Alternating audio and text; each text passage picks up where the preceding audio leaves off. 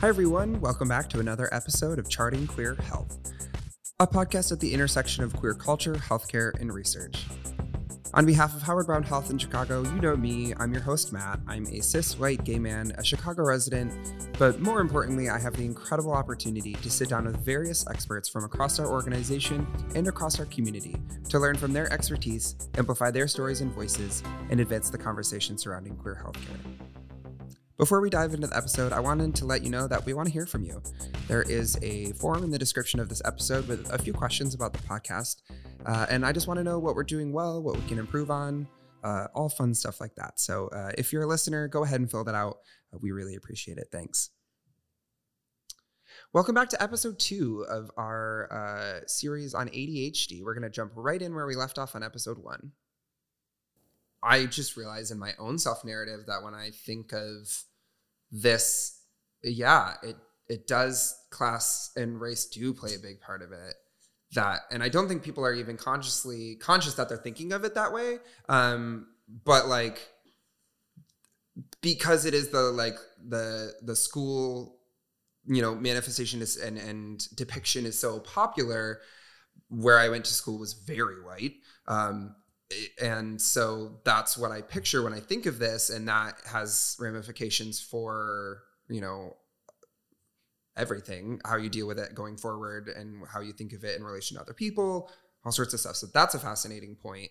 Um, yeah, and I and I asked about like the kind of like nature versus nurture in regards to like gender because I it was my like one high school project that I remember stuff from, but it was uh, about how we we always we relate to girls growing up, and as children we talk to them and use emotions, and mm-hmm. toys are dolls, and um, social situations, and imagining playing house, things like that. And for boys, it's you know trucks, blocks, building. There's less emotional stuff and more motor stuff. So it would make sense that we see manifestations more prompt like m- more um, frequently in boys in motor skills and like hyperactivity and in girls in um, social and uh, attentive stuff. That's a theory, and I probably you're probably yeah. Like, no. I mean, I think no, no. I think what what tends to present in girls is more the the quote unquote hyperactivity is that internal piece, oh. which is the oh. part that's missing in a lot of the mainstream kind of dialogue about ADHD. Is um, the hyper arousal can be cognitive, it can be internal. Mm. And so girls tend to uh, present that way and then they're missed. And then again, even the, the boys who present that way are that also missed it, in the yeah. in the numbers, right? Because of the predominant narrative being that hyperactive gotcha. kid, which again is the the lesser common type. Yeah. Um, but I think to speak to what you're saying, in a system like the educational system, the kid bouncing off the walls is more disruptive mm-hmm. and is gonna um, you know maybe get routed into the counselor or um, unfortunately again if we want to talk about multiple overlapping right. systems um, the the some go to the counselor right some might go to the I forgot what do you call it? like the resource officer? Is that what they call police officers in school? Uh, it depends on what language your district wants to use. Whatever yeah. the cop, the cop. If yeah. your school has a cop, right? Is that again, class and race mm-hmm. are going to impact uh, another system like a school's or the community's response to an, an ADHD presentation. So, uh, what we know about folks who are involved um, in the criminal justice system is that there are higher rates of ADHD in that system. And I think that's not unrelated to um, problems with our healthcare and racism and classism. So this, and this is why I love this episode because ADHD really does extend into so many different systems and so many different identities within our country that it really um, behooves us to to educate ourselves on it because yeah it, it, plays a big role. So not to to linger on that too much more but um, let's dive into the different types because this also factors into a question that i forgot to ask which is I had heard it as ADD mm-hmm. for a while, and then it was ADHD. And are those still two different things? Is it outdated language? And how where do the types fit into that? Yeah. So uh, we don't. So ADD is not a, a clinical term anymore. Okay. It was at one point. Uh, you do hear it used colloquially, so people still talk Yeah. about it, people still reference it. Historically, what it referred to was that more inattentive presentation type, which I'll go through in a second. Um, so it was uh, one one kind of presentation that we now all clump under ADHD Gotcha. today. Um, but you'll still hear parents, teachers, people still talk about it. Um, so it's still used. But in terms of like clinically, diagnostically, that's an outdated term. Gotcha. Uh, there's really no difference other than a type, right? Um, so what we do see is these three types. So again, um, the one that we think about most often sort of is this predominantly hyperactive impulsive type. Uh, this is the stereotypical uh, bouncing off the walls, fidgeting, interrupting, talkative, running, climbing, um, difficulty waiting in their turn, things like that. So that that is again the smaller of the three, the smaller percentage of the three kinds. Um, the other kind is predominantly inattentive type. This is the most common. So this is forgetfulness, difficulties focusing, organizing, listening skills. Um, this is the one that, again most often presents more like a mood disorder. Um, people with this might be spacey, spacey, apathetic, uh, that kind of presentation. Um, so the hyperactivity isn't a physical, ex- like an external presentation. It's this internal or cognitive or mental, and then folks go under the radar with that. Um, another less common trait of that presentation or of ADHD is uh, what we call alexithymia, which is basically a fancy word for saying um, a difficulty identifying or describing emotions or distinguishing between emotions and body sensations, right? So they're more externally oriented.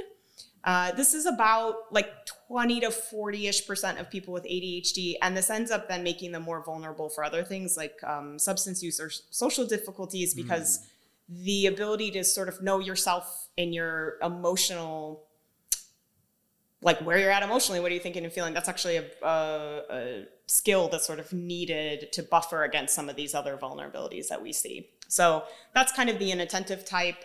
Again more common um, and typically then adults with this thing fly under the radar they go, don't get diagnosed. Um, and then the third type is like a, what we call a combined type which is exactly what it sounds like So yeah, it's a little bit of both.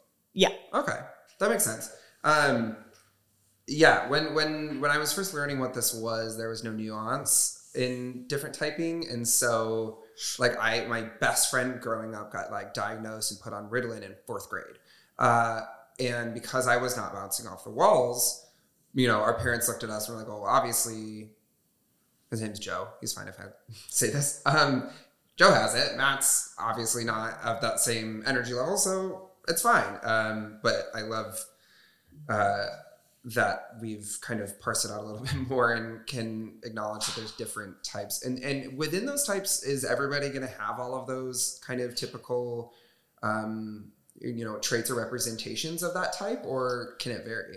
No, not necessarily, right? So ADHD is again like a uh, encourage sort of more of the lens of thinking about it as a spectrum of traits. So no two people with ADHD are going to have the exact same experience, but it's generally like a spectrum of these. Folks may have them more or less um, than others, but it's sort of like the combination of them generally. And uh, are they impacting your day to day functioning? Yeah, that was uh, when I got screened. They were like, we we check to see that it's not, you know, um, overlapping with another uh, diagnosis like a- anxiety or, or schizophrenia or anything. Um, that it impacts all areas of your life, not just work, not just home, not just relationships, but all three, um, and that it's been present in some form throughout your life, um, which I think made sense to me. But along those lines, because it is a spectrum, do we do we run into issues diagnosing or over diagnosing? Because that's something I've seen at least a little bit of dialogue around is that because it's so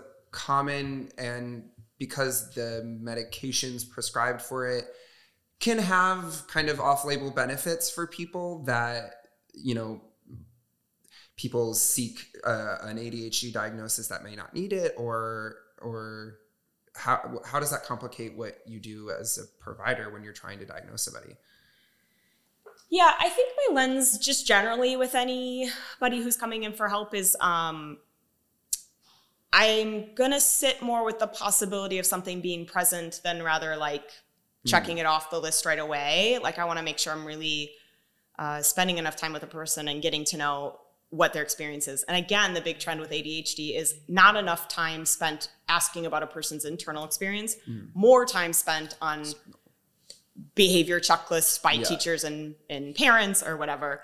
Um, you know, so again, yeah, this this narrative like everybody has ADHD or like aren't we all a little ADHD, uh, you know, which is something that people with ADHD hear a lot when they're like, I just I really had a hard time getting this done. And they're like, well, me too. I didn't want to do it either, but like I still did it, right? Um, yeah. And those sort of like dismissive comments by people who don't have ADHD. Um, so again, similar to our last podcast, we are talking about the to what degree and the severity are you experiencing mm. these traits. So uh, I saw this post online that I thought kind of captured this well, which is like, sure, we all go to the bathroom, but if you're getting up and going to the bathroom 60 times a day, something's wrong, right? right? So, yes, we all forget our keys from time to time.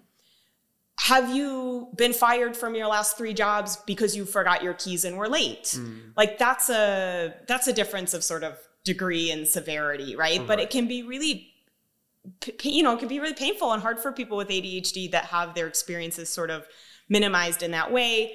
It adds to that shame. I talked about that harsh inner dialogue, the inner critic, um, and motivates people to isolate and engage less um, to protect themselves from that sort of uh, rejection, sensitivity to dysphoria that we yeah. talked about earlier. Um, you know, so, but again, this is 4.4% of the US, probably more.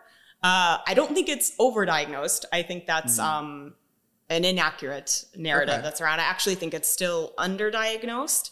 Um, you know, but I think you are right that it is being diagnosed more, but that's mm. because I think the diagnostics are catching up to the actual lived experience of people with ADHD, but we're still missing folks.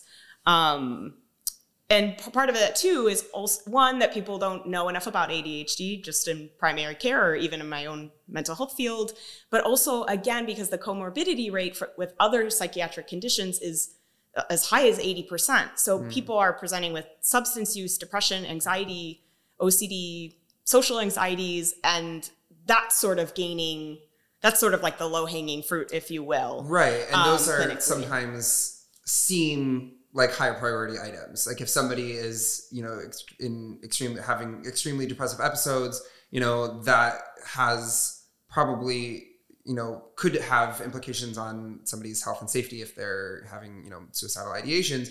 You're gonna address that and anything else like that before you're gonna go to ADHD because ADHD doesn't normally you know present or, or cause that it's not of, on people's radar right that you know, immediate sort of health issue So I mean that makes sense. Yeah, um, I think statistically, the they say about twenty, only twenty percent of adults with ADHD are actually getting psychiatric care for that.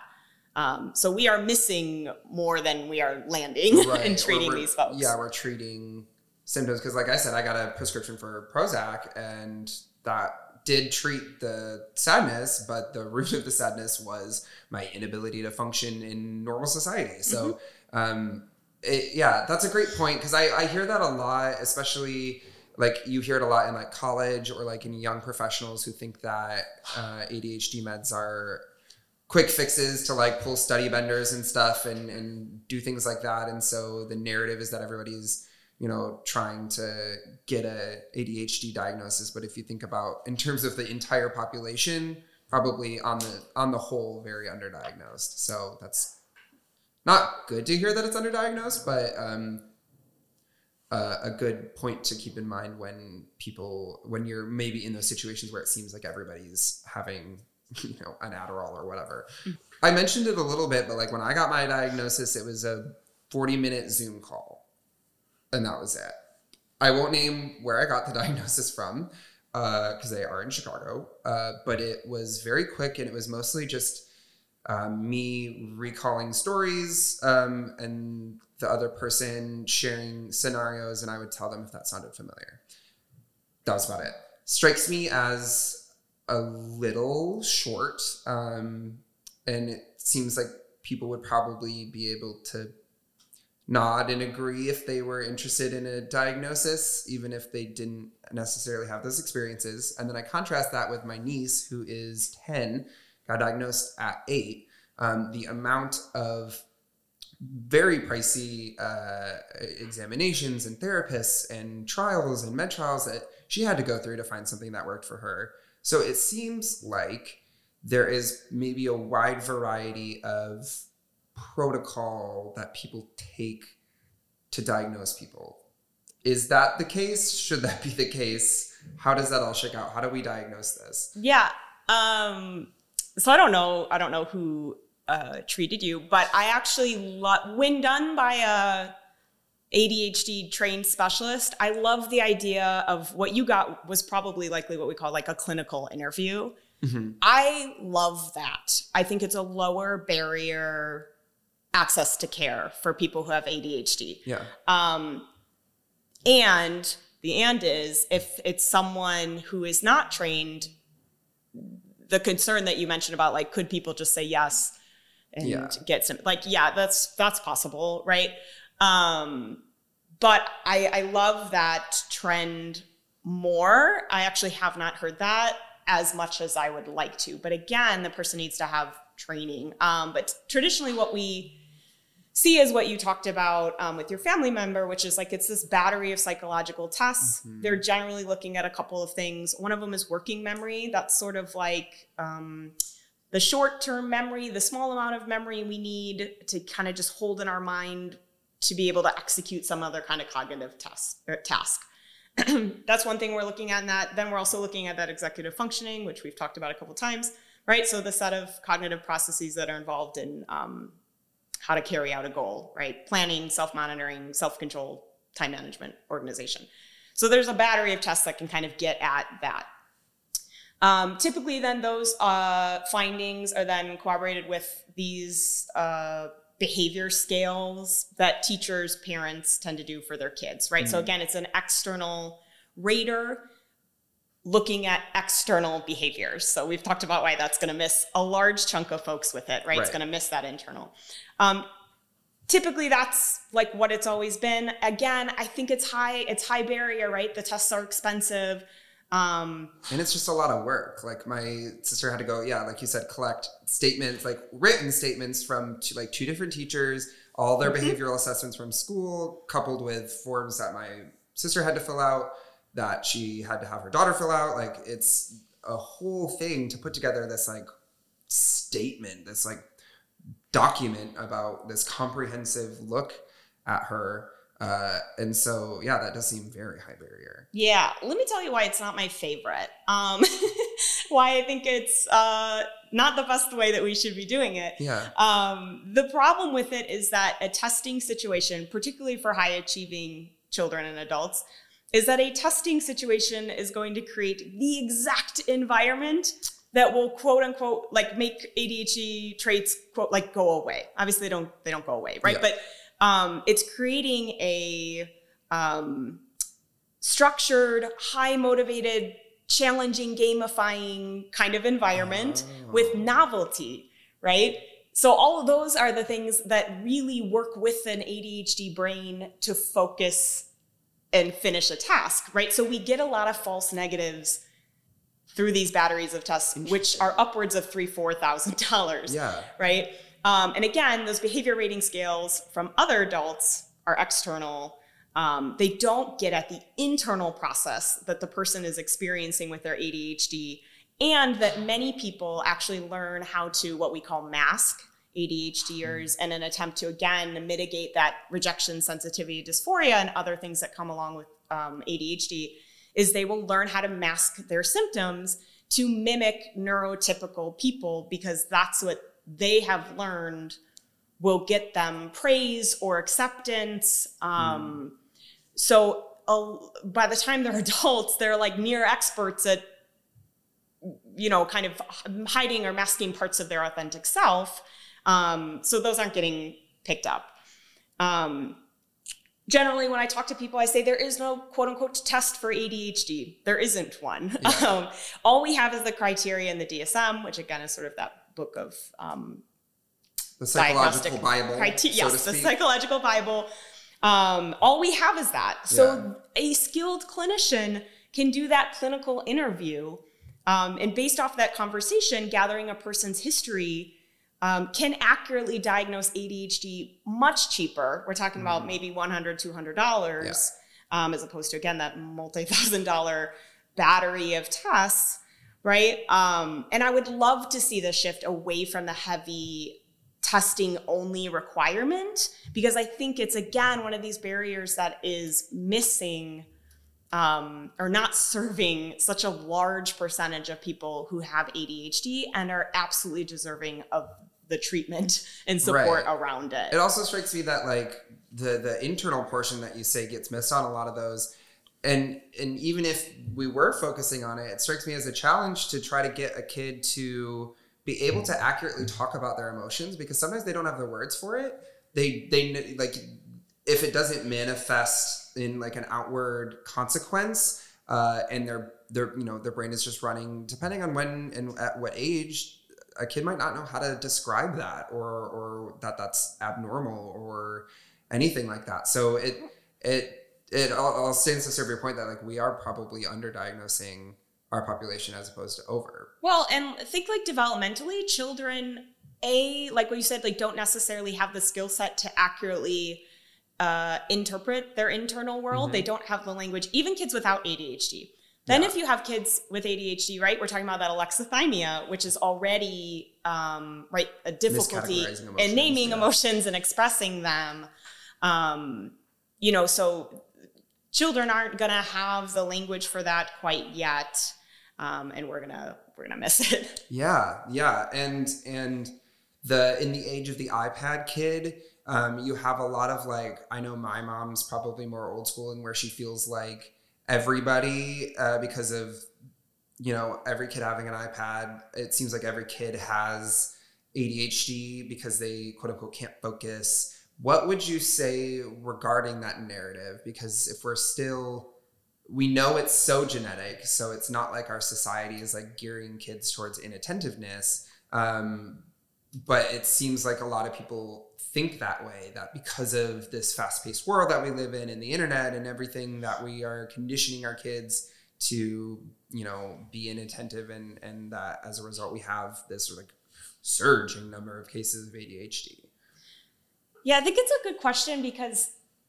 in that example that you gave i think part of what also adds to the barriers of getting accurately diagnosed is if again if the if we have a high percentage of genetic, you know, of it being heritable. And then you have a parent listening to their kid, and the kid is saying, I'm having difficulty in this specific way. And you have a parent who also has undiagnosed ADHD mm-hmm. going, Well, everybody's like that because the parent is like that. Right. right. And that's their experience. And they're not knowing also that they could be having some of these traits of, of ADHD. Um, right. So I think that's one piece that sort of happens as sort of intergenerational. Yeah. Um, because a parent might not recognize it as it's not different than their own right. um, and they might just sort of think that you know it goes it goes missed in that way right?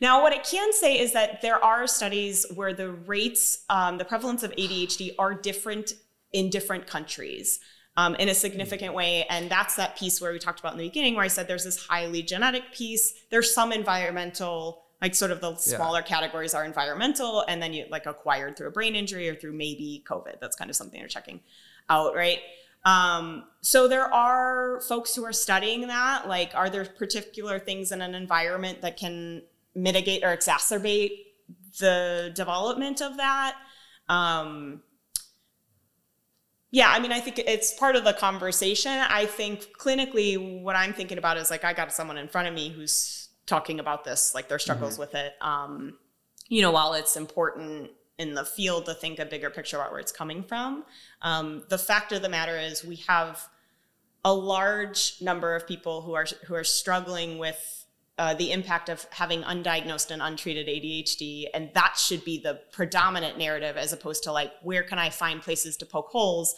that like right. it's the tablet or it's video games, you know, or, or whatever, as opposed to being like this, this is it. Like, yeah, yeah, yeah. Then that narrative of like blaming it on the you know internet and stuff doesn't really serve to accomplish anything. So that's an excellent point. Like why are we wasting our time talking about that when we should just be treating what we're seeing in front of us? Yeah but definitely um, people are doing the bigger picture stuff about like why might we see it higher in this country mm-hmm. and not in others? And um, that's certainly that's certainly important. Yeah okay okay.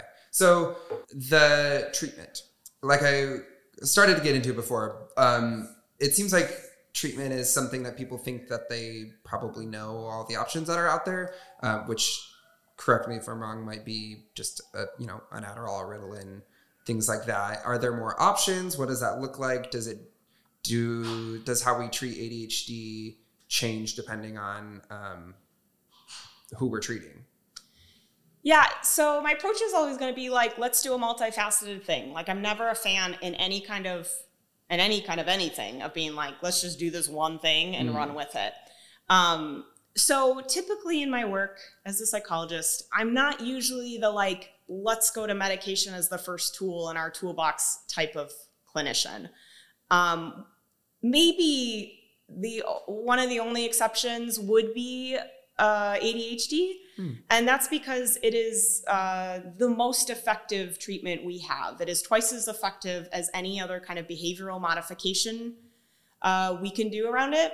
Now, that being said, medication should not be the only thing that we're doing to support people with ADHD. Um, but again, it's not a mental health condition, it's a neurodevelopmental one. And the medications are really good at keeping the ADHD brain from getting distracted mm. and it quiets the brain noise for folks who have kind of just a lot of internal noise in there. It can quiet it pretty well. Um, so, medication can be one, but a common thing you hear in the ADHD field is pills don't teach skills, mm. which is um, they just help it make it easier to then learn the things we need to do to um, help our brain or to adjust the environment our brain is in to make it work to our advantage as opposed to sort of like working harder. Um, so the medications are certainly one. There are mostly stimulants like you named. There's also some non-stimulant options like Strattera is a non-stimulant mm. option for treating ADHD. Um, but again, the meds make things like ADHD coaching and education and therapy easier uh, we can also talk about academic or vocational supports in those spaces.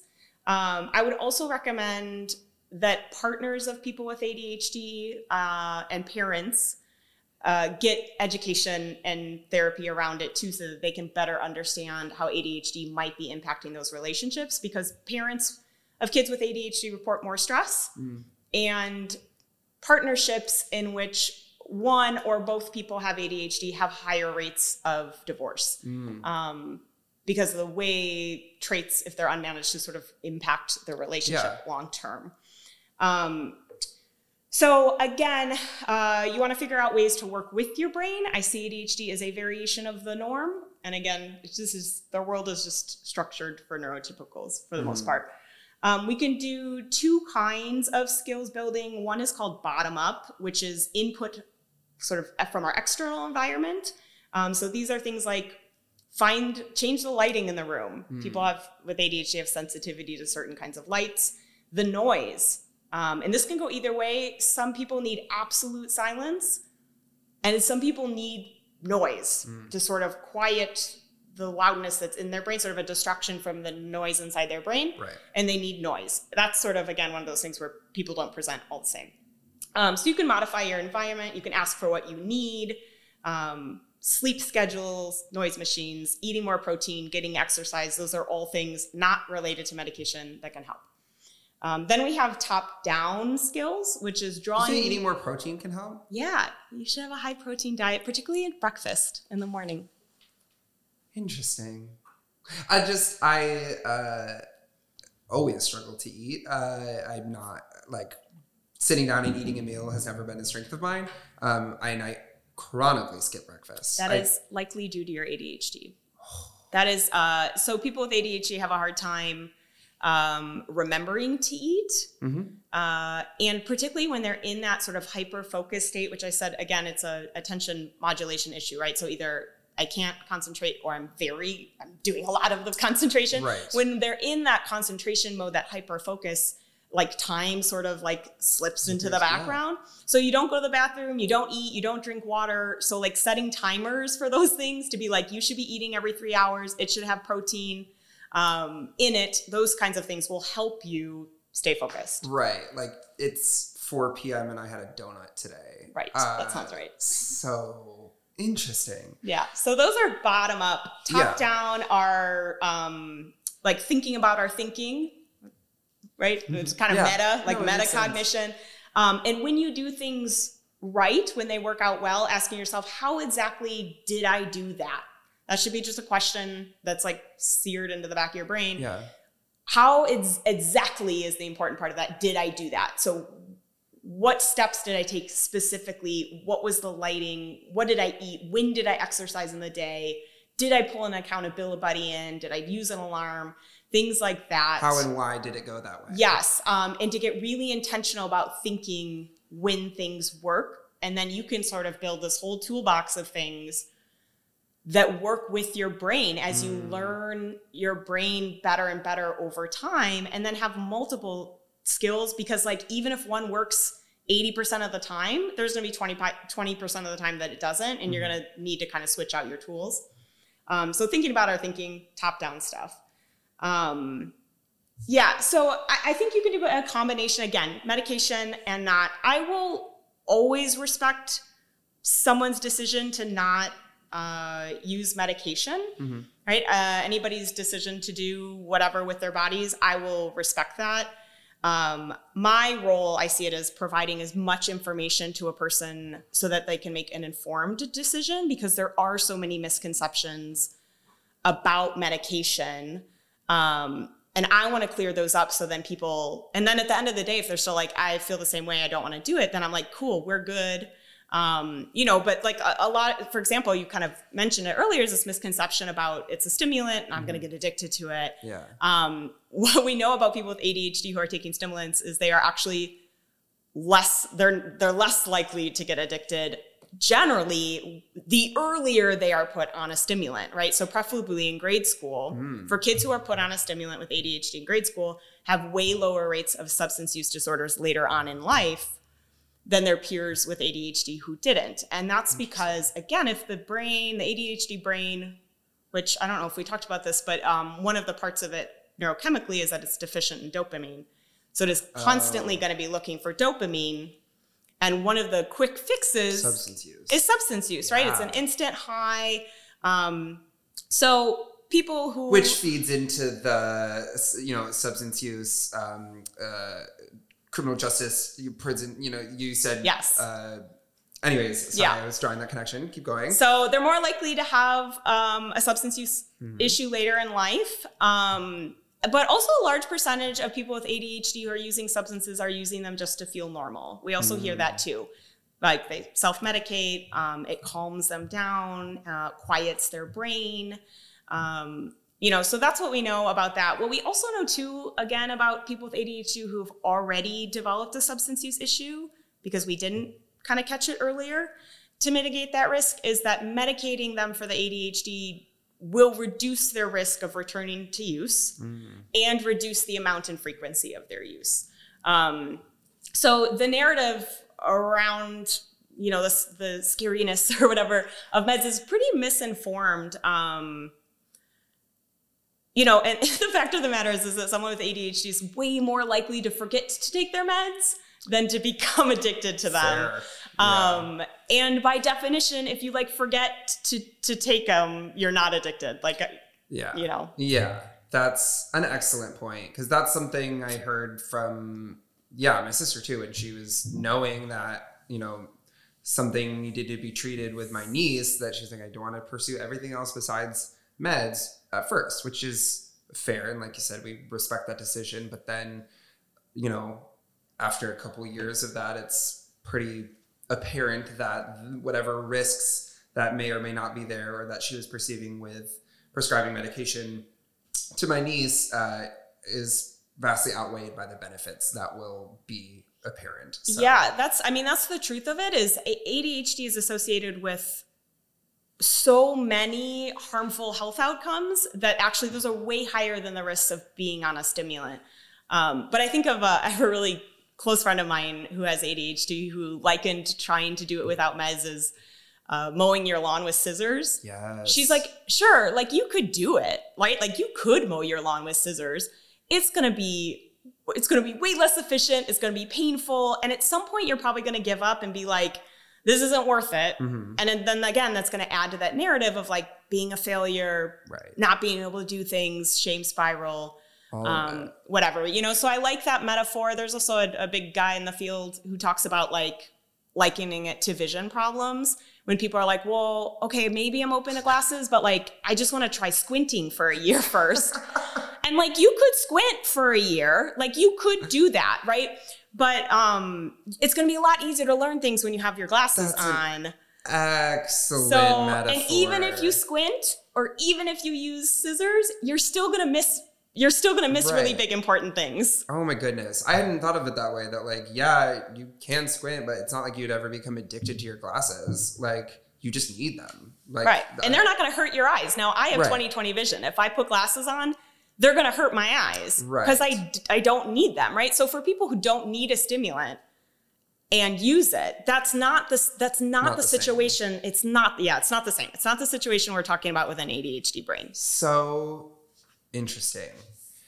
I we've covered a lot. This has been bombshell after bombshell for me, uh, just in terms of how I view my own uh, diagnosis. But I think there's a lot of useful information in this, and like you said, we could probably keep talking about it.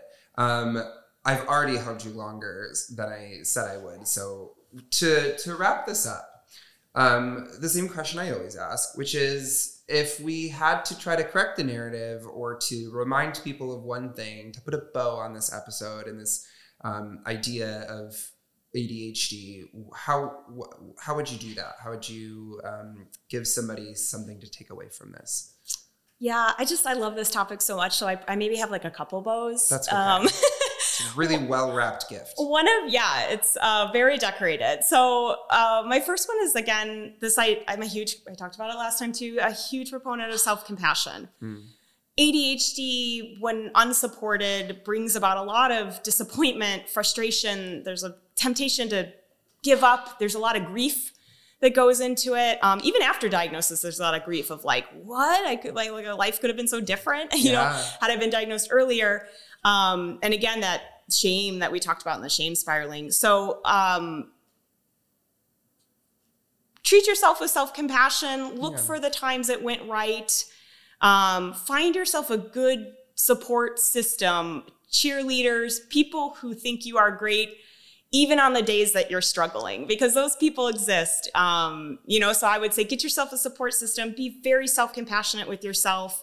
Um, you know, you don't have to do this alone. And I think in a lot of ways, that ADHD can uh, tell people they need to, to isolate and do it alone and that um, they don't really fit in anywhere. And that's just not the case. So go find your people um, that celebrate you. Uh, the other piece I would say is to start cataloging like the positive features of your ADHD.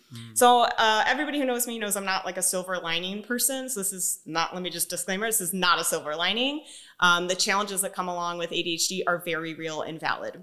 This is about celebrating the aspects of ADHD that make people with it so fun and loving and creative. Um, like I said, some of my very most favorite people in my life have ADHD, right?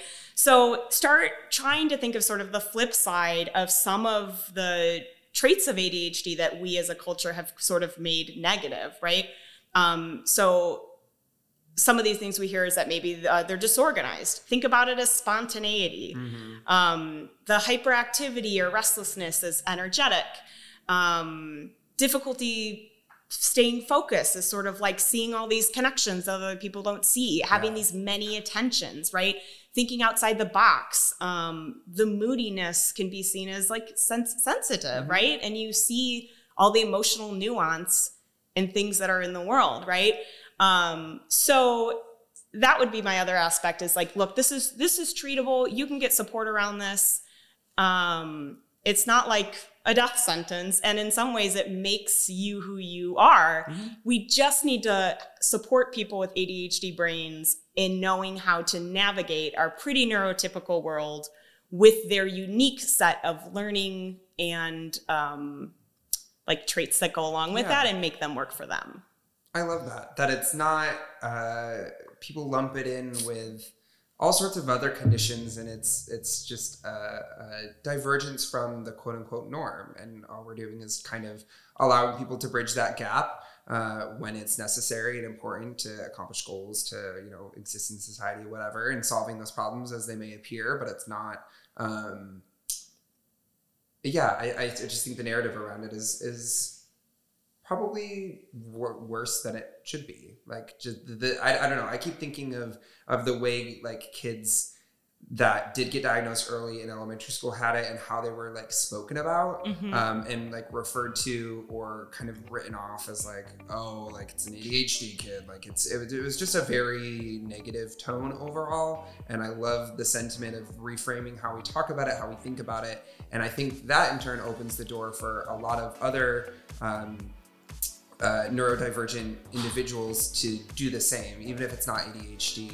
whatever that looks like, um, to kind of open the door wider in terms of how our society is structured uh, and the, the um, amount of treatments that are available for people um, to kind of bring everybody in on the party, so to speak. I don't know, that was a tangent, but we will wrap it up there. Caitlin, thank you so much for coming back again. Um, this will be a two part episode for sure. So if you're sticking with us and we're at the end of episode two, thank you uh, for listening, everyone. Um, yeah, all I can say is thank you. And, and, until next time, I appreciate you so much. And thank you for having me. And I also just want to say thank you too to the people in my life who have ADHD who have um, opened up to me and can contributed so much to my own learning around um, this and I love them and thank them for that. I'm not going to name them, but they know they would know who they are. They so they listen they, to this, so they know who they um, are. They know who they are, and thank you to them for making my life um, so much more fun and enjoyable. That's such a great sentiment. Thank you so much. And that is the end of our series on ADHD. I will include some resources in the description below, and there's also a little form down there to fill out uh, to give us some feedback about charting queer health. I would so appreciate if you took two minutes to do that. Uh, but in the meantime, thank you so much for listening.